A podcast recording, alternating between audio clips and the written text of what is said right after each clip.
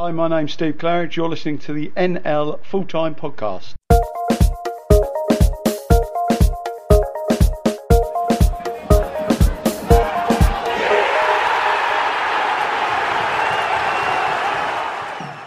Welcome to this week's NL Full Time. I'm Luke Edwards. Thank you very much for joining us. And here, as always, is Dickie Wharton. Hello, Dickie. Good afternoon, Luke. Good to see you. Thank you very much. And the other lads are away. Rob and Chris uh, have got other duties on, and Tom's got fatherly duties. But during the week, Dickie, Rob, and Chris did catch up with the Boreham Wood trio of Josh Rees, Will Evans, and manager Luke Garrard to look back on that amazing FA Cup victory at Bournemouth and ahead to their FA Trophy tie at Wrexham. Last Sunday, National League Boreham Wood knocked out Bournemouth, third in the Championship, 73 places above them in the uh, Football League pyramid, to become on, the only team from League One, League Two, or the National League and below through to the last 16 of this year's FA Cup. Now, uh, having had a few days to get their heads around it, I'm delighted to say that we've been joined not one, not two, but three of those uh, likely suspects. Uh, we've got the manager, Luke Garrard. All right, Luke. How are we? We've got official title here before his name now, man of the match, Will Evans. Doing you okay? Good stuff. And we've got, in my opinion, the best goal scoring midfielder in the National League, someone who Mr. Garrard, uh, the aforementioned, managed to prize away from my beloved Aldershot in the summer. Hello, Josh. Hi, guys. Seriously, chaps, all joking apart, thank you very, very much for joining us. Um, uh, I know, uh, Luke, you'll have had your moments to kind of, uh, you know, let this sink in, and your mind will be very much turned towards the game that you've uh, got tomorrow now. But I'm not going to let you get away with this one, Luke. You said repeatedly, I think, after the game, it hasn't really sunk in. It hasn't really sunk in yet. You've had five, six days now to let it sunk in, uh, sink in. Sorry you were very emotional immediately after the game. Um, can you try and describe for us what those emotions were like, what you were going through, what you were feeling at that time when all of a sudden, you know, you're through, you've beaten Bournemouth from the Championship? I've been now manager of Boreham Wood for seven years, six seasons, and to achieve what we achieved that evening, I wouldn't want to do it with any other group of lads. Like today, the, the boys will tell you the togetherness in this group is second to none. And it helps winning games, Rob. Don't get me wrong, and it sets an atmosphere and there's a mentality that comes with it. But I'll be, yeah, I'll be very surprised if Rees and Will said that they've been in better dressing rooms. I'll be very surprised. The togetherness that we showed the other night was fantastic. And yeah, I thought Willow was unbelievable and I thought Rees was unbelievable. And they've both been two marquee signings this season. And to go and achieve what we've achieved, yeah, it's immense for all of us. And was it? Was it? Were you just a little overwhelmed? Was it? Was it? Was pride the overriding emotion that you felt when you were trying to wipe the tears back? Bit of moisture Listen, in the corner of the eye. Yeah. I'm going to go a little bit deep. I lost my mum four years ago, so it would have been really. I, I, my father and my brother, all my mates were in the stand, and I would have loved my mum to be there. So the the initial feeling was that, then it then it was obviously watching Will and all the boys go into the crowd, and I had to take a step back because I want I'm old enough now and the experience comes. I want to enjoy their moments, and them sort of things don't come around often enough. You get a lot of lows in football, not many highs, and to yeah to take a step back and enjoy that was was massive. I've not come down yet. I, I, it hasn't set in. Frank Lampard messaged me on Monday. he messaged me, sent me a text on Monday. Unbelievable, but I think for me, it will start to gear up the week leading up to the game. The focus has to turn back to Wrexham, and the lads will tell you mm. I'm I'm really boring when it comes to it. The the run of one is very important to us. The run of one, win the next game, absolutely. I remember you saying that earlier on in the season after you beaten Aldershot and you did go and win the next game. Um, Will, just coming to you, um, kind of bonkers, wasn't it? The celebrations and that afterwards, and, and for you as well, straight in front of the cameras, you've been picked as man of the match. Um, was that your best FA Cup moment? And if not, why not? no, yeah, definitely. That was the, up there, obviously, with the best. Um, similar to the gaffer, like you said, all his family and that there.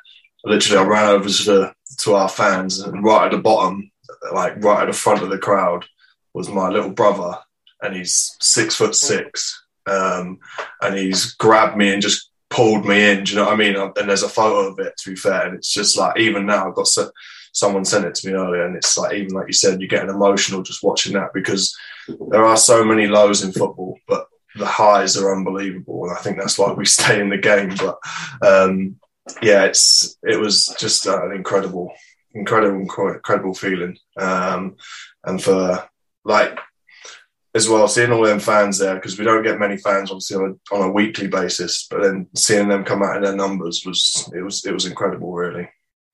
Yeah, it, it, was an amazing achievement. And um, Josh, I know you'll have long moved on from it now, but aside from defending superbly, keeping the clean sheet, getting the goal when it came along, I thought you guys had a couple of fairly decent penalty shouts. One of which was on you, Josh. Um, how did you see it at the time? Uh, I think the first one happened within the first minute of the game, and uh, I think I think from what I've been told is that if the VAR was uh, was available during the game, we probably would have got it. Um, I probably should have gone down in the first one, but I thought there was a chance I might get onto the end of it. Uh, but the second one, I'm, I, I, don't see how it wasn't a penalty really enough. But end of the day, look, we moved on, and um, I think that's credit to us as a team. We didn't kind of get bogged down with not getting those decisions when, let's be honest, we, we're probably going to need a bit of luck going our way. Uh, but um, no credit to us. I think we got on with the job, didn't fret over it, and um, once we got the goal, um, like you say, we defended so well. Um, bodies on the line, um, yeah, and I think overall uh, we deserved it. And Dickie, I think you've got a question about the uh, Boreham Wood's defensive record this season. Yeah, absolutely. I mean, I, I was watching. I watched the game as as we all did. Um, for those of us who weren't participating in it, um, and I thought to myself, if there's if there's a single team in the National League that I would back to hold on to a 1 0 lead, it would be Boreham Wood because you were just so tight defensively. I mean, I think it's 15 goals in the league, 13 clean sheets. You've not conceded in the FA Cup yet. I mean, I just look and think the the must you obviously work on the defensive side of the game, but it feels to me like it, it's it's almost something you pride yourselves on as well as a team. Is that right? Uh, listen, for me, we set up a press to go to Bournemouth. I mean, we, Troy Deeney's on Match of the Day, and he's showing us on their sort of sort of but their board, symposium board, pressing with an intent. And then Rees's a massive part of that. The two strikers, the wing backs and I remember saying, speaking to the hierarchy the club, I'm going to we're going to go and press. You can't press Bournemouth. And I went, no, we can. We actually can. Because for me, the defensive record starts from the top of the pitch.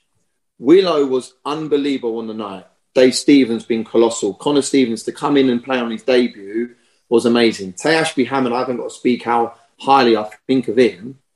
Bodes Marshy, Danilo Marshy, Danilo Bodes, Rees, they press from the front and they and Willow, you'd admit this, they do a lot of your work for you. They they yeah, allow the poor quality back to front. We get a higher start position. So yeah, the defensive record isn't because of that defensive unit. And trust me, Willow, do we do a lot of really overloads against our defence? I don't think so. I think we do a lot of setting up and how we press from throw-ons yeah. and deep free kicks and goal kicks. And yeah, I think as a group, we, we we we know our jobs. We're well drilled. We're organised. Will said to me today, people don't like playing against us. When we get it right, we get it right. And and this is horrible for me to say because I genuinely think I've got the best centre half in Will Evans. I think I've got the best number ten in the league in in Rees. Individually, Notts County, Stockport, Chesterfield have better players. I think collectively, we we we'll go toe to toe with anyone, and that's our strength, in my opinion. And that's why I think we've had the defensive record we've had. And I don't mean that, lads. I thought you bitch. You know I do. I think yeah. you're unbelievable, but we know what our strengths are, and that's what the boys are bought into hugely. Can I just say on that, um, being more further up the pitch, in other teams I've played in, with I've played with some teams with some individual defenders who are unbelievable, and with us, we've got un- unbelievable individual defenders, but they do their jobs week in, week out. I mean, a lot of defenders I see in this league have the potential to do things out of the ordinary, and they do it, and it costs them it, they make mistakes. With our guys, they do the seven out of ten things, ten out of ten all the time, and it's credit to them really. They don't get too comfortable. The, the mentality is, I think, the gaffers summed it up really. The mentality of the defence is unbelievable. Uh, the consistency of it, and they never, whatever the occasion, whether it be Bournemouth in the FA Cup fourth round or Wealdstone, no disrespect to Wealdstone, Wealdstone at home, uh, it's the same mentality all the time, and that's why the, the, clean sheets. It's not a fluke, I don't think. I mean, from my point of view, I think I think the match on uh, at the weekend was was very much a, a, landmark moment or a seminal moment. There's been a couple this season. I was at Stockport when they beat Bolton. I mean, that was a, a very different game. That was just an end to end attacking. There was mistakes all over the place. A really different game. But yours was a different game. I thought you were. I actually thought you were the better team. I thought you you, you bossed them for for long periods of the game. And I guess it's a question for all of you, really. I was just wondering: Are you aware that you're you're sort of flag bearers for the National League? Because National League has performed so well in this FA Cup. It's arguably performed better than um, than some of the lower leagues as well. Are you aware of that? Uh, it's not a responsibility. Hopefully, it's not a burden, but the, the, the sort of pride that comes with that? I think for us as a club, obviously when I signed from Chesterfield, being like one of the bigger clubs in the National League, the gaffer said to me like, "We are the underdogs," um, and I think even now, like, I still think we feel like, yeah, like you said, we're not carrying the flag as such. Like, we are the underdogs. Like, we are little old Boreham Wood doing everyone proud, but I feel like we're just we just get about our business. We don't rave about it. Um, even in the in the league table, like if you look on form or whatever, and if say with the games in hand, we'd be top of the league if the if we carried on, if that made sense. But no one speaks about us. No one mentions us. Um, we just get about our business, and so like, like with the clean sheets and the defending, like we just get about our business. We don't rave about it. We just we just do our jobs and move on to the next one. And I, I guess it's the it's the classic saying of the gaffer run of one because it is literally just one game at a time. Don't shout about it. Don't whatever, and we just get on with it. So that's how I feel. And and what you also then didn't shout about was Tshimanga going week before the start, week two weeks before the start of the season about the fact that, in my opinion, one of your best defenders is out injured right now, Jamal Fyfield. He'll be so he'll be so envious that you three will come on. He didn't because he did tell me he wants to come on, but we'll sort that out. Um, and uh, of course Nathan Ashmore as well, and you know a handy replacement there in Taye Ashby-Hammond, who you must have seen played previously on loan at uh, Maidenhead. I'm sure, Luke, did you? Yeah, listen. When Ashmore went down at Chesterfield, I was watching my little boy at a game, and I rang Dev because uh, Taye Ashby-Hammond come up from Martin Brennan. Martin Brennan worked there at Fulham for a long time, so he knows the goalkeepers there. And Dev was like, "Yeah, he's this, this, and this." And I said, "Look, I'm going to take a chance on him." And I have to say, I love Ash Nathan Ashmore. He's been colossal in what he's done for us as a football club. Taye Ashby-Hammond's taken the baton. And you say, obviously, Jamal Fyfield. I think Jamal Fyfield's been amazing. And I've got to be honest with you, I'll be a bit opening the fridge. He loves it. So, in terms of that, he is probably going to be devastated he ain't on this evening. But a big thing for me is we like, and I say to the boys, white noise, control what we can control. So Ashmore getting injured at Chesterfield, it's like, okay, park that, move on. Jamal Fyfield got injured at Halifax, no problem, rec- record comes on. We've obviously brought Connor Stevens in because we are, it's mad to say, hopefully, fingers crossed, we do the job tomorrow. We're going on all three fronts in, in March. That you don't say that as a National League club. It's it's incredible, but we're not flash. We're not shouting from the rooftops. We're not. We're the underdog. I love the fact we're going under the radar. I love the fact that teams are playing more games than us. And it's mm. then down to us to go and control what we can control. Tomorrow's the biggest game of the season. I, we do a huddle every single day. And the boys will talk about the next game's the biggest game. That's what it is. Everton's in the in the distant future. We'll worry about it when it comes about. Wrexham, we're going to Wrexham and we need to ensure that we we cause an upset because we are still little old Boreham Wood. We are still the underdog, and we need to go there and mm. cause an upset. And we know that they're a fantastic side, and we need to mm. play at our maximum. But yeah, we are flying the flag for National League. I have to say, National League managers, coaches, players were brilliant in terms of getting in contact with me, and I can imagine the same for Will, same for Rees, and for every other player. I think there's a unity when it comes to that. I think National League, they, they people come together. Chris, your mate Dave Challinor rang me and said, "I hope you get through the play uh, through the FA Trophy and you get through Everton because then you've got to be playing five games in a week and you won't get in the playoffs." so I love Chally. Chally's unbelievable, but yeah, there's great relationships throughout the whole of the National League. It's nice that we're flying the flag hopefully we do everyone proud when we go to Goodison Park. I shouldn't ask this, a bit cheeky really, but fr- fr- from within the squad and that, any is, is, there actually any Everton fans in your squad? And would you admit to it if there was? you see, you see Kane Smith. Yeah, he had uh, Tony Hibbert shirt on, didn't he? Yeah, he is yeah. mad. So Vic Akers used to work for us as my assistant manager going 18 months ago, and obviously he was the kit man at Arsenal. He'd know all the kit men he knew that Kane was mad Everton. He had a real good relationship with the Everton kit man. He'd give him kit after kit after kit. And he give I think Kane had brought the Hibbert shirt um, prior to the game. He's ran off the pitch. If you see the footage, my wife's filming the footage. He fires into the dressing room. Next minute, he's come in with a with an Everton shirt on. And I think he's a he said he had two and a half thousand followers originally. I think he's gone up to like ten thousand followers, and I think they're all Everton fans. So yeah, he's ecstatic, and his dad, his dad comes around. Trev comes around and does all that, comes everywhere with us, and fully supports us. And he's mad Everton. So what a moment for them too. And for me, that's yeah. what it's about. It's about that in football. It's about creating moments and memories. And I know Rees, Will, they brought all their family. Rees bought something like 150 tickets. It's mad how many yeah. tickets he can buy. But yeah, I know Loretta's going to go mad on Monday when he asks for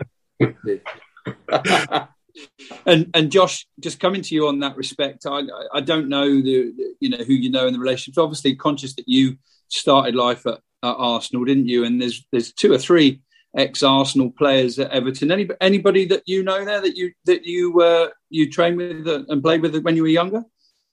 Yeah, I know Alex Iwobi uh, fairly well. I grew kind of grew up playing with him, so yeah, look, it's it's a great opportunity to see some familiar faces. But first and foremost, I think we're not there for a day out. We're there to do another another job. It's against probably better opposition, uh, but yeah, was Frank Lampard's an idol of mine. Ashley Cole, I'm a big Arsenal fan. Best left back we've ever had. So uh, again, looking forward to sort of meet or being in the same sort of arena as these sort of people. Um, but yeah, no, I said we, we, we deserve it, and I said someone like Kano is it's funny with the, what the gaffer mentioned is um, he heard the draw and then just put the shirt on his in his bag, and it's almost kind of like a fate story, the sort of thing you hear um, it's that's written about that it's kind of make believe. But he, yeah, he had a feeling that he might need it, uh, and then obviously he's come out in the Hibbert shirt when we've won. So it's an unbelievable story for him. You have been called the non-league Frank Lampard, but uh, so that, that, that's quite a compliment, of course. But I think it's a deserved one, that's for sure. And uh, it doesn't surprise me that you say he is an idol of yours because if you play in the position you play, he's the best demonstrated practice of it, isn't he? Yeah, yeah. I mean, I mean, Marshy calls me more of a Kevin Nolan, so um, uh, yeah. Get, but no, obviously, he's uh, obviously growing up. My, my kind of my era watching football probably had the best uh, English midfielders for a generation in terms of Scholes, Gerrard Lampard, and I used to watch them all the time and just try and emulate anything you can off uh, players like them because they were just they were unbelievable uh, at the time. And uh, yeah, obviously now he's a he's gone into to management, and he's I think someone obviously respects as a player, and I think off the pitch as well. I think he carries himself well. So no, it's it's great. I mean, Scott Parker was I, I don't know if you know he came into the changing room afterwards and um, was really really like good to us. Um, said a few words, and I thought considering it's probably probably one of the, the lowest moments he's going to have as a manager. Um, he showed the dignity and class to come in and wish us well, and it just shows you at the top level like how they carry themselves is like unbelievable. Have you been aware of the the sort of focus, particularly your celebrations got? I mean, in this social media world, they went viral, so you've been all over social media, and obviously it helped at the time it was it was broadcast. And uh, I mean, do you feel like do you feel like you're celebrities now? I think Gaffer's more active than all of us. Yeah. I know Wheatus, that that that song Wheatus. Yeah. Obviously, Connor Smith's heavily involved in the the musical side of things. We have like like Will. I, I believe Loretta said to you, "Well, you wanted a different size shirt," and you said, "No, the gaffer's a little bit Yeah, yeah, yeah. yeah. habit." I'm a very much creature of habit. People have got to sit in the right place when we do the analysis, sit in the right place when we have breakfast. I have OCD, so Will asked for a new shirt, and then he went, "Actually, you know what? Gaffer's a creature of habit. I'll keep the same shirt." So obviously, once we then do, Connor Smith goes in in the morning, does half well before the game, half hour sort of on the DJ. Then Marshy then takes over the last half hour. Then then Connor's obviously done that song. There's a brewery in York that are making a a, a beer called Teenage Dirtbag. They've got in contact with a club and they're sending over loads of crates of beer. We as themselves actually want to come to Boreham Wood. They've they've assigned themselves with us as a football club off the back of the song. So I know Chorley done it last year with um, Adele, which was amazing, and everyone listened to it in the changing rooms. But that come out of nowhere. That wasn't for me. That wasn't our sort of song. It just so happened went on when the cameras come on, and next minute we rode with it. and you haven't even got any teenagers out there, so I don't know. Yeah, this is it. Uh, it's it's a fantastic story, and uh, like I said, we know we know your focus as we record this is very very much on the Wrexham game. We wish you well for that. Thank you very very much for being generous with your time, chaps. Uh, it's a real pleasure to have all three of you on. Thank you so much. Thank you very much. Cheers, man. Cheers, Rob. Thank you. That was a fantastic interview. We got a great insi- insight into uh, the way Luke Garrard works, and he wanted, wanted to take the FA Trophy lightly. And the curse of the podcast did occur in the end. Dicky, they were bundled out by three goals to nil. Ultimately, Luke Garrard wants to win every game, but you've got the FA Cup game against Everton to concentrate on, and they're in such a strong position in the league as well, aren't they? Um, that game ends a 17 match unbeaten run in all competitions. It's the first time they conceded three goals in a match since September the 21st. In the National League, they conceded just 15 goals in 23 games at less, at six less goals than any other team. So there'll be a tinge of disappointment, but maybe not too much.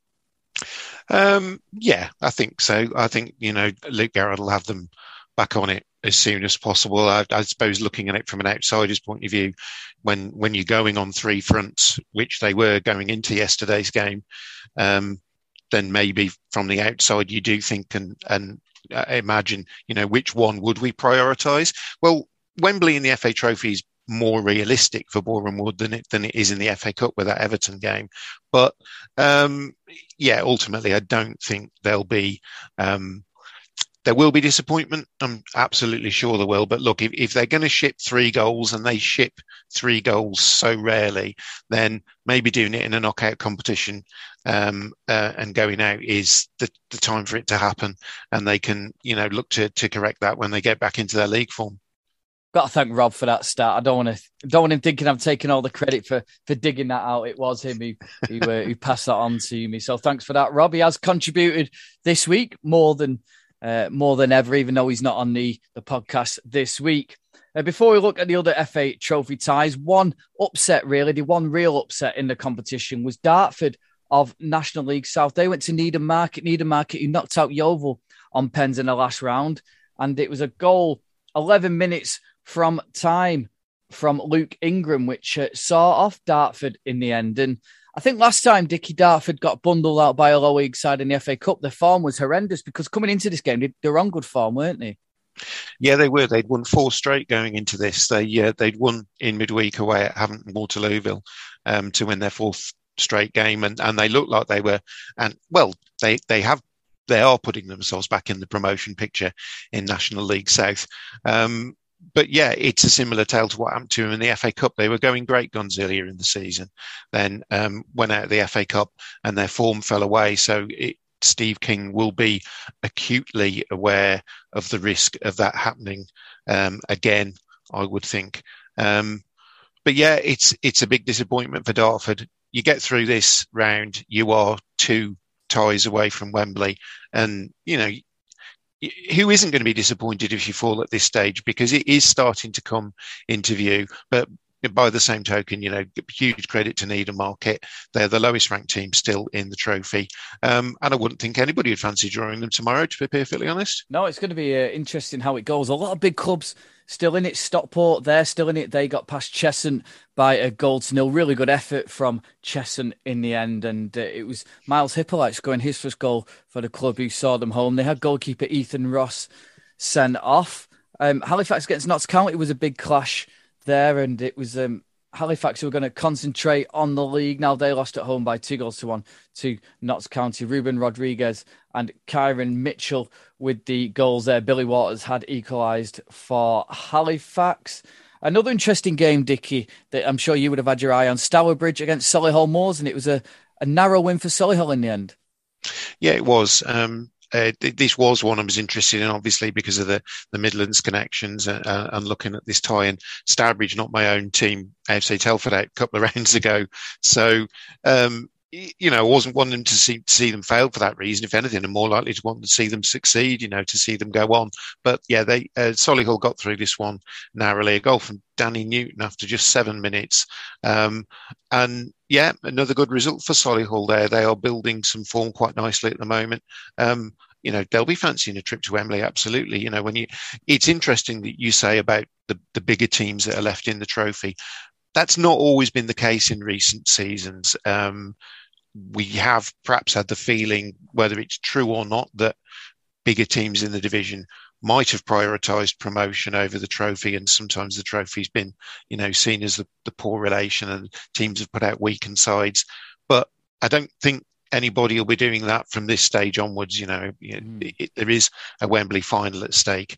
Um, if you think about the, the, couple of years that people have been through as well, you know, the opportunity to have a big crowd in at a Wembley final, um, who isn't going to want that? So, yeah, there's some big hitters still in the competition, uh, and it's all uh, brewing up really nicely. Yeah, and um, it's it's interesting as well that the teams in and around the playoffs, like your Notts Counties and your Solihull's, maybe are giving this competition a good go because in a way, it could be a, a, consolation prize if you don't make the playoffs or you miss out in the playoffs. You can fully focus on the trophy. I know a lot of fans might not see it like that, but ultimately, like you say, Dickie, um, if you like for a fa- if you're a fan of Solihull Moors, for example, to get one trip to Wembley, they'll have never had that in their lifetime anyway, will they? So even if they don't get there with the playoffs, they, will want to get there with a trophy, won't they? They are trying to build a bigger fan base there and, and get more supporters in. And the prospect of a Wembley final and what that could do, you know, the, the, the number of casual fans that that might pull in who then might stay as regular supporters um, of the team. I mean, yeah, Notts County have, have, will have been to Wembley in the past. I'm absolutely certain of that. But um, and and you know some of their fans. I think possibly even there are some fans even at York City who are still in. Um, they they defeated Morpeth three two yesterday. They've been to they've been to Wembley at other times in their history, and and it might not. It might look like a consolation prize at the moment, but yeah, what a consolation prize! You know, it's a fantastic day out. Yeah, you mentioned that game for a while. It looked like York City were going to get upset. They were 2 0 down with 20 minutes left, but managed to turn it round in the end, didn't they? Yeah, they did. And it's uh, they, got, they've got a man in, in amazing goal scoring form there, uh, but but actually playing in their defence. Mitch Hancock's he's been finding the target regularly. He got another two goals yesterday um, to to get them back level to two two after Andy Johnson and Ryan Donaldson had put Morpeth two 0 up.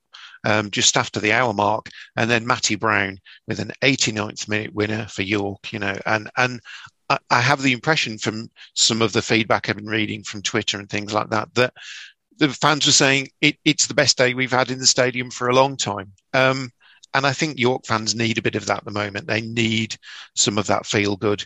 Um, and, and maybe the trophy can provide them with that.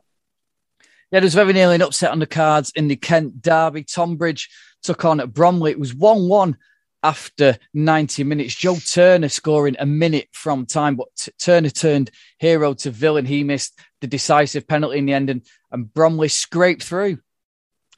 Yeah, they did. Um, I mean, it doesn't matter how you progress, ultimately, does it? As long as you progress. And um, Bromley have been in an FA Trophy final as recently as 2018 when they lost to Brackley. Um, they'll want to get back there again. And, you know, they're going well in the league under Andy Woodman. I'm sure it's a disappointment for Tonbridge. You know, they, they couldn't follow up their fantastic um, win at Dorking Wanderers in the league last week with um, a, another win over uh, opposition who they wouldn't have been fancied to beat. But, you know, you've taken them to a penalty shootout. I think there's a lot to be proud of there. Um, but yeah, Bromley move on into the quarterfinals. Yeah, and the other game was Dagenham and Redbridge against Spennymoor, a team you, you know well. Dicky ultimately they fell short against Dagenham and Redbridge and had a man sent off. Yeah, it was two goals in the second half um, for, for Dagenham that did for Spennymoor Town in that game. Um, in between the two goals, first one from Paul McCallum and the second one from Junior Morias, is it in the second, in the 77th minute? Mm. Um, it was um, a sending off for James Curtis. Unfortunately, his involvement um, in an incident uh, which resulted in George Saunders of Dagenham having to be stretchered off. I think there was. I, I get the impression there was some sympathy for for Curtis that it, it wasn't necessarily an intentional um, tackle, but yeah, it's it's a really rather unfortunate incident. Um, and you know, Spennymoor uh, have arguably perhaps got bigger fish to fry. But having been to the FA Vase final quite recently, I'm sure they would have fancied a trophy final appearance. And in the National League, it was fair to say it was an eventful game in midweek between Stockport and Chesterfield. Chesterfield led by two goals to nil. Stockport managed to drag themselves back in the second half, and Chesterfield saw it as a well earned point. The one point behind Stockport County as the day started. They went down to Weymouth, would have fancied their chances and uh, they were pegged back in the end. It looked like they were going to get all three points. Akeem Rose got an equaliser in the eighth minute of stoppage time after Alex Whittle had put Chesterfield ahead in the 70th minute. It was Paul Cook's first game in charge as well, a big, big name that Chesterfield had brought in there. And there was some concern as well over Kabongo Tshimanga. He was stretchered off with a suspected broken leg. There's no no news as yet as we look. It was a tackle by Weymouth's Haji Mnoga, who's manager David Oldfield said he was distressed and distraught in the dressing room afterwards. And um, it's fair to say it's been an eventful week for Chesterfield, hasn't it, Dickie? Oh yeah, I mean ups and downs. I mean the leading 2 0 on Tuesday evening, and then um, was it Jeff King's red card mm. that that you know ushered Stockport back into that game. Um, we spoke about it in our WhatsApp group in the week, didn't we? That you know that the celebrations from Chesterfield um, celebrating a, a two-all draw when they'd had a 2-0 lead looked a bit strange. But, uh, you know, I think it's perhaps some of the adversity they've been through recently with obviously what's happened with James Rowe. And, uh, and, and I think my feeling is that that's something that's binding the Chesterfield players together. Um, they obviously had a, a huge boost with um, the appointment of their, their new manager, Paul Cook on Thursday re- returning to the club. I mean, it, it, it does look like a, a really big coup um, for Chesterfield to get him back. Um, and um, yeah, and then into Saturday, um, unfortunately, you know, they, they don't collect the points and uh, or, or, the maximum points. And it's this injury to Tshimanga, which I think will be of um, utmost concern. I mean, they have got um, striking um, strength in depth there, mm-hmm. but he is such, you know, he is almost like the poster boy of this division. He he, he is, um, you know, such an important player for him for them, um, and it's a big blow. But once again, it gives them not that they wanted it this way, but you know, to it, bind those players together and just give them yet another reason to, to, to defy the doubters or the people who think that they might stumble. Yeah, well, they were Chesterfield were the only team in the top seven in league action. Grimsby, they moved up to eighth. They went above Notts County. They beat Aldershot by three goals to one. A, a disappointing day for Aldershot. I think Rob was quite philosophical about it in the end. It was Eric O'Souza who gave Grimsby the league on 10 minutes. Two goals from John McAtee saw them off before a late goal in stoppage time from Ryan Glover. Got a goal back for Aldershot. And after the game, Rob caught up with the main man at Grimsby, John McAtee. We're joined briefly here at Blundell Park after the game by John McAtee. Uh, John, goals 9 and 10 for the season for you today. A good performance for the side. Um, just spoiled a little bit by losing the clean sheet at the end, but you must be pleased with the afternoon's work. Yeah, definitely. Well, before this game, I've not scored for four games. So definitely coming into the game, I, thought to myself, I need to get myself back on track today, and uh, I did. Thankfully, the keeper um, first one, keeper's helped me a bit, and the second one's come back, and I've, I've ended up tapping it home. Perhaps you can inform us. It, the keeper dived where he thought the ball was, and it wasn't there. Did you get some movement on it? Was it the wind, or um, did he just misread it? I've, i think he's misread it. To be honest, pal, I've hit it. I've, well, it's got good shape on it. It's going far corner, but I think he gets there and pass it the wrong way. So I'm thankful for that. And the second one, if I'm honest, uh, you broke well down the right side, and I, and I thought you might have crossed it, but you had a go at goal, and it proved to be the right thing because he spilt it back out to you, yeah, uh, and then you slotted it home. Yeah, no, I just got I got I looked up and I seen I had an angle. I hit it, not I I hit it well, but not where I wanted it to across the goal. hit the keeper, it come back out, and I've done some. Um, some finishing practice with coach bench on when they come back out to me like that and, and hopefully well thankfully it went in his great composure and congratulations on the continuation of a fine season. Thank you very much. And that was John McAtee. It's been a, a good week for him. He signed a new deal as well at Grimsby this week, didn't he? Yeah, he did. Um, he's a really important figure um, for Grimsby. You know, he's still only fairly young, but you know, he's. I might even go as far as to say something of a talisman for them. Really, if he performs, Grimsby do tend to perform as well. Um, and that's a really important victory for them yesterday. It does keep them in touch with the, you know the, the, the chance of a, of a playoff position, which has looked like it's been slipping away from them for, for weeks, but they, they seem to have steadied the ship. Dare I use that about the Grimsby Town, given you know that they've got a trawler on their on their badge. Um, they do seem to be um, just pulling themselves round at, at, perhaps the right time, and uh, yeah, it's an important three points from yesterday. Interestingly, Southend and Torquay uh, s- sort of sniffing maybe a chance of the playoffs. Southend are eight points off it, Torquay are six points off it. Both had away wins. Torquay a bit more expected at Dover, but Southend a really good win in the late kickoff away at Woking. And interestingly, it's the new signings who got on the score sheet. Uh, Jason Demetriou was there at the start of the season, but Callum Powell and Harry Cardwell, two players you know well, Dicky, of course Telford a lot of pain in the past. Two goals from Ini Effiong for Woking. But I saw some a South End fan this week say, Do you know what? I've just stuck 50 quid on us to make the playoffs. And there's always one team that sneaks in, isn't there? Yeah, I saw exactly the same tweet from um, that, that. I think it was a gentleman. So, you know, um, fair play to him for putting his money where his his mouth is and, and, and where his his heart lies, which is is clearly with Southend United. They're on a tremendous run at the moment. They they they they're the team who've got momentum um, out of those, you know, who were just outside, or not outside, but those who were entertaining the idea of a late run for the playoffs. Southend do have momentum. Um, and they seem to be getting something of a feel good factor back into the club as well, which is astonishing, really. When you, I think it was sort of like only November time when we were watching videos of, you know, Ron Martin trying to address the fans. I think it was away at Solihull after a defeat and the fans just not having any of it and and it seemed like a club that was being absolutely torn apart by sort of internal strife um, and and a disconnect with the fans.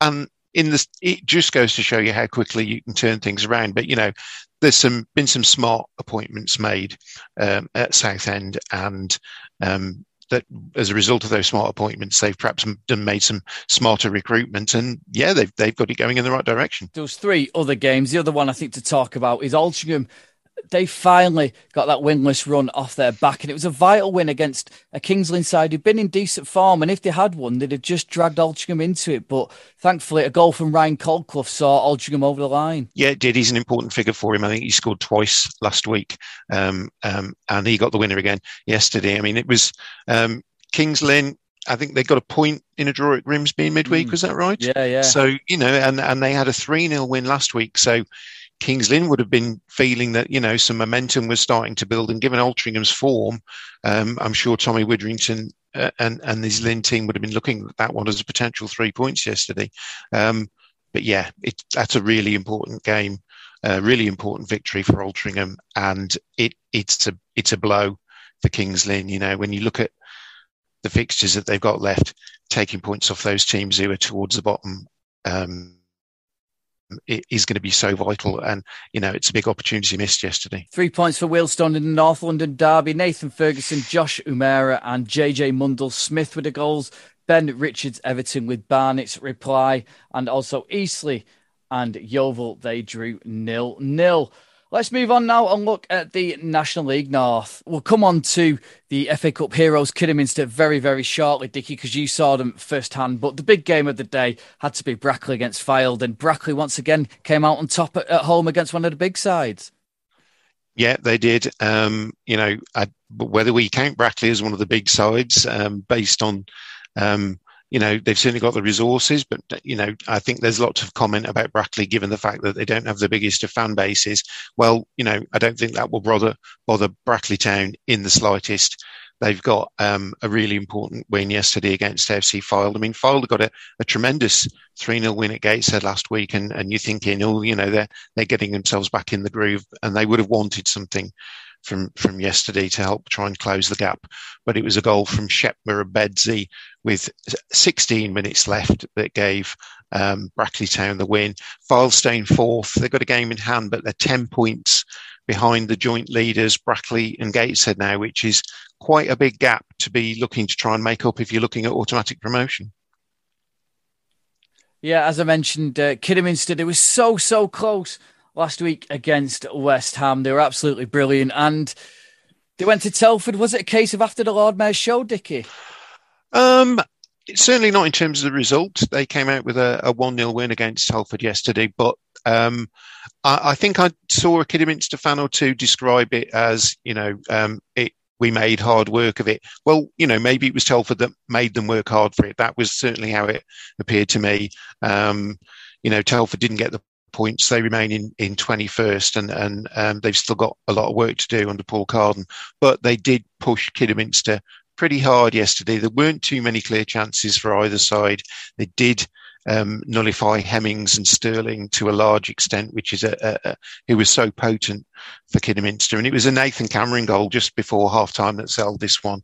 Um, a bit of a, a misjudgment by Russ Griffiths in the Telford goal, coming out for a, a free kick which he didn't claim. Um, the ball fell to Cameron behind him, and I think even some suggestion that Cameron was offside when he put the ball into the net, but that wasn't the decision that was given. Um, Kidderminster got the points, and yeah, their promotion or their their hopes of breaking into that um, promotion charge at the top remain on track. If only could bring Declan Rice on, eh, Dickie?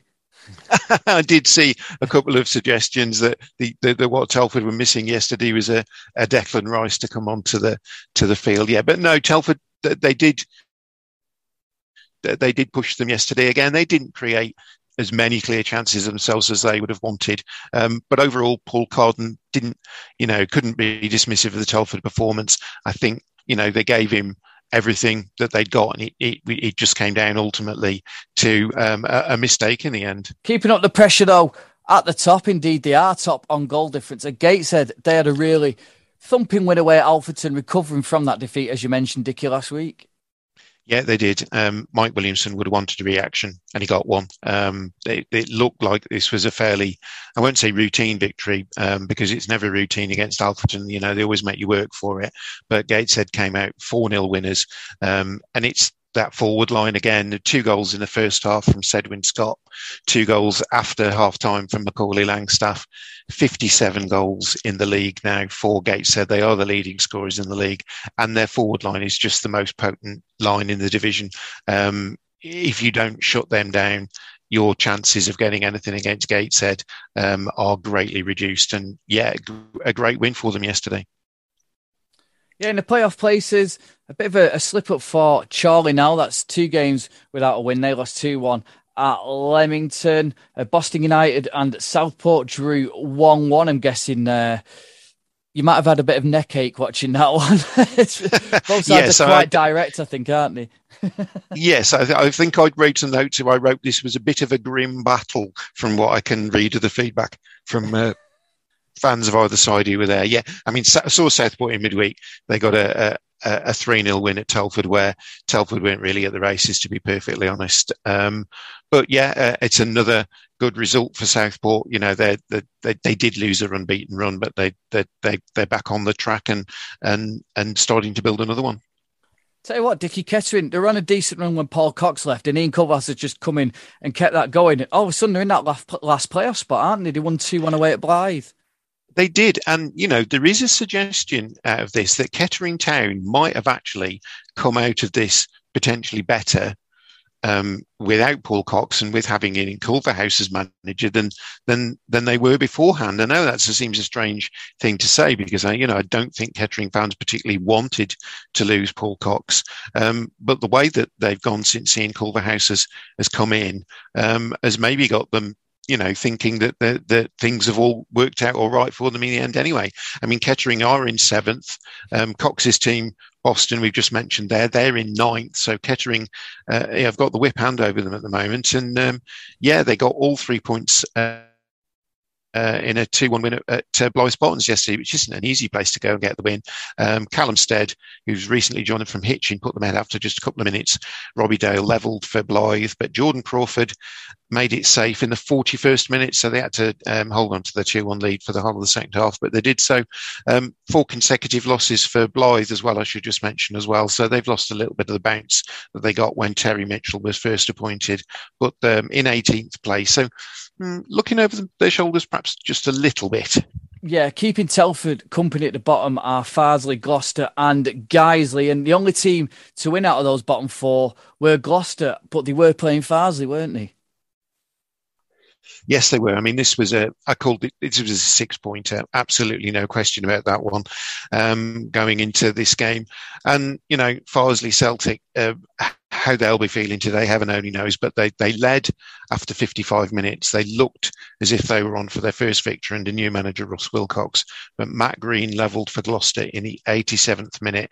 And then two minutes into injury time, Ollie Hulbert completed the turnaround for Gloucester to give them a 2 1 win. Um, so, yeah, Gloucester stay in 20th, but they've got, got a five point cushion over Farsley, who stay in 22nd. Um, Farsley just a point less than Telford with the same number of games played. So it is tight at the bottom. But yeah, the, I think the, the psychological impact of, of losing that game for Farsley um, when they looked like they were going to win it is, is going to be it's the big question mark really as they go into the next game. Yeah, also down there as we mentioned, Guiseley they lost 2 0 away at Hereford. Four wins out of five now for Hereford. Yeah, Hereford going very well. Uh, thank you. Um, I think it's five wins in their last six for Josh Gowling's team.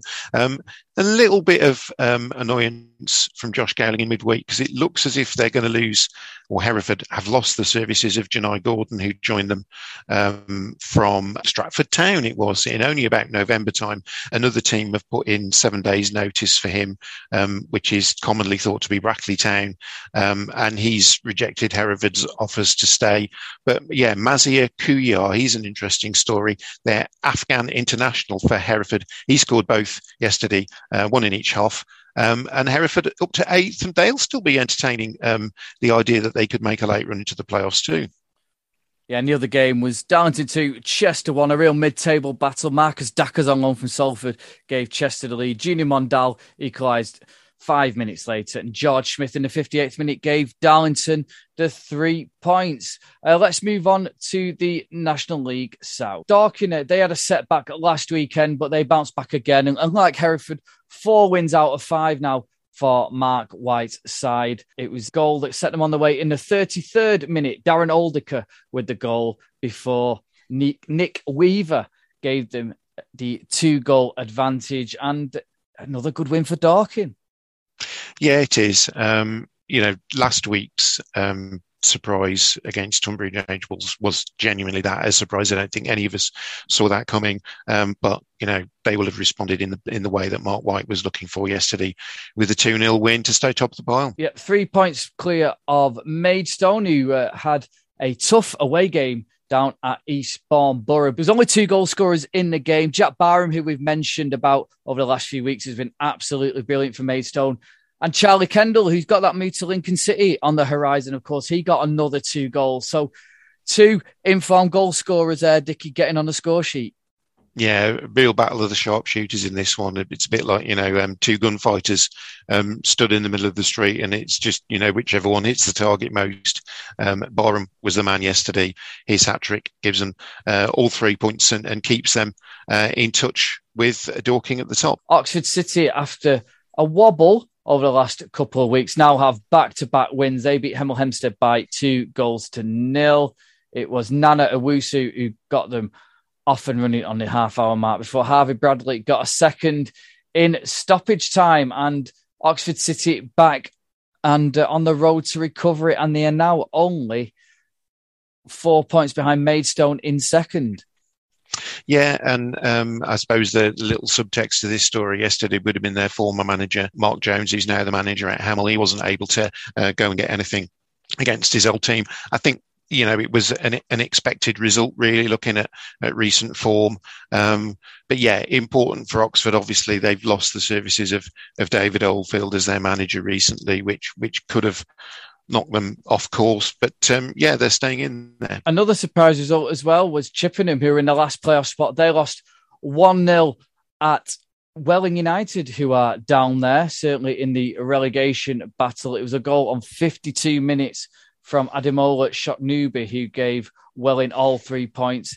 But they didn't lose any ground because Dulwich Hamlet surprisingly lost to Billericay. A massive win that for Billericay. Goals from Femi Akinwande and Dylan Gavin, after just quarter of an hour, saw them get the three points. And once again, it's just tightened things up at the bottom, Dickie. Yeah, it has. And, you know, let's be honest, we're at this stage of the season now where we're probably going to see more results like this one. You know, I, am sure the teams at the bottom, um, Billericay, etc., would have wanted to pull away um, from the bottom before now, but now with games starting to run out, you know, that all of a sudden it, it sharpens the focus, doesn't it? You realise that there aren't that many games left, and if you're going to make a move, you're going to have to do so now. So, uh, you know, they were two surprise results, but maybe we should get used to the idea that there might be a few more of those on the horizon before the end of the season, because you know nobody wants to be part of a team that gets relegated, particularly when there's only one relegation place. Um, you know, we are all uh, fighting over one spot there. Um, so excellent results for, for both of the teams towards the bottom there, and um, mm. something that will give them uh, uh, just that hope that they can they've got something there to build on. Yeah, the big losers were actually Tonbridge. They were in FA Trophy action, but as I say, Welling won, Billericay won, and so did Braintree, and they won one 0 away at St Albans. They backed up four draws there, so they're on a nice little unbeaten run. It was Stefan Illich with the goal there. I know Tom's really impressed with Braintree. But all of a sudden, your likes of your Welling, your Tonbridge, your Baths are all looking over the, even Bath, as I mentioned, they're are looking over the shoulders, aren't they? Yeah, I mean, Baths, I think is is probably one of the most alarming ones. You know, we, they were probably um, amongst the betting to be a playoff team at the start of the season, but it's not worked out that way for them. And you mentioned Tonbridge there. You know, they've got to get over the, their disappointment of losing in the FA Trophy uh, to Bromley in a penalty shootout. Um, and, and what have they got look, to look forward to now? Well, potentially a scrap at the bottom of the table. Um, but it's a fight they've got to be ready for because, you know, um, Billericay, Braintree, all the teams at the bottom, they're not going to be giving this one up um, easily. And the gap isn't that big. You know, we're only talking about six points from 18th down to 21st. So you, you can easily get sucked into that battle if you're not careful. Um, and, and, you know, Tonbridge uh, uh are just going to have to um, bear down and get and get some results. The big thing for Braintree as well is that was only their fourth win of the season. They've drawn 10 games. That's equal with Chelmsford. And if they'd just turned a couple of those into wins, they'd be up level with Tonbridge and Welling, or indeed above them, and be looking to push on. So it's uh, they'll be looking to turn a few of those draws into wins now, won't they? They will. I mean, it's just age old thing, isn't it? You know, the, the, the, three points for a win system means that, you know, ultimately you are better off. I heard somebody use the phrase the other week about, you know, if you can't win a game, then at least don't lose it. And there is something to be said for that. But you sometimes you have to gamble a bit because the, you know, the, the additional two points for a victory. Um, I frequently talk about Woking in the top division and the, the number of games that they haven't drawn. They either win or they lose. Um, and uh, I guess from an entertainment point of view, you, you've always got an idea you're likely to come away seeing one side having one or the other. But, you know, just the, the bonus of those extra two points, um, rather than just like grinding out draws, it, it's, it's clear for all to see. And yeah, if Braintree do end up in a position where they end up relegated because they just haven't, they, they've just accumulated draws rather than winning enough games, then yeah, that's going to be a big regret. It's so tight though between that bottom spot and, and, heading up in towards the top ten. Chelmsford were down there a couple of weeks ago, but they're on a good win, win now. Uh, on a good run now, they're four unbeaten. They beat Hampton and Richmond Borough, who are only a point ahead of Bath. Who we're saying about looking over the shoulders. So Hampton and Richmond Borough are now seven points ahead of Braintree, but that's four defeats on the spin now for Gary McCann's side. And it was a disappointing result, as I mentioned. They lost 1 0 away at Chelmsford. And it was a goal there from Cameron James, 11 minutes from time that got them the victory. Concord, they got a massive win over really faltering Havant and Waterlooville. It was a good win there for Concord in amongst the caravans there. Uh, but for Paul Doswell's side, it's uh, it's not going well for Havant at Waterlooville. They're another team who've lost four on the bounce. And all is not well there. I mean, we saw a video a couple of weeks ago of him confronting the fans, didn't we? Yeah, we did. He was he was trying to um, make the case for fans. I think they were talking about the um, the fact that they they they got being a playoff final, I think, didn't they? They'd, and they'd spoken about the fact that they'd come very close, and then they'd had two seasons with COVID, um, which effectively been two, you know, non-seasons, and that they've had terrible injury problems this season. But I think the thing that struck me about that video of Paul Doswell was that the the, the fans he was trying to engage with didn't particularly seem to want to listen to what he had to say, um, and I, I, I applaud him for his efforts in trying to do that. But there is also a bit of me which wonders if he might not have just been better walking away. But um, yeah, it's it's not where anybody expected Havant Waterlooville to be 14th at the moment. When I think from our predictions, we probably all would have had them as a playoff team. Um, but yeah, that just goes to show you um, what can happen in football. Slough got a good win away at Ebbsfleet. Uh, win loss, win loss, win loss in their five game in their five previous games, and there's a bit of pressure on Dennis Kutrieb, despite them being in the top five. It was two goals there from Tyler Goodrum, goal sandwiched in between from Ebbsfleet's Ben Chapman. But uh, again, Ebbsfleet, even though they are in the top positions in the top five, I get the sense all is not well there either. It does seem so. I mean, they were one of the teams um, that we were talking about early in the season that were they making their bid to be, you know, the pr- promotion contenders? I think there was a, there was a point where Ebbsfleet had got themselves onto a really good run, um, as a number of teams have done in the south this season, and and they look like being dark horses for promotion. Well, not dark horses exactly, because I think you know Ebbsfleet there probably is an expectation around them, but I think we could see them comfortably being a, a playoff side. Yes, they're still in the playoffs, but is their form particularly good. It really isn't at the moment. You know, I think if the playoffs were to start tomorrow, I'm, I'm not sure that Ebbsfleet fans would be completely confident in, in their team being able to, to, to come through them and get the ultimate goal of promotion. Um, and it, it, it, almost feels a little bit in the National League South as if there's, I'm sure these, these teams do want it, but nobody seems to be able to really grab hold of it. You know, um, Dorking are making their bid for it at the moment, but you know, will will that last? We'll have to wait and see. Well, that is it. Thank you very much for joining us, Dickie. You're very welcome. Really, always good to get together and chat with you. Absolutely. We'll be back next week. And don't forget to subscribe to us on Twitter or give us a follow on Twitter at NL Fulltime. It's the same on Instagram. And subscribe to us on all good podcasting platforms and you'll get the podcast uploaded to you without having even to lift a finger every week. Also, leave us a review. It's much, much appreciated. We'll speak to you all very soon. Have a great week.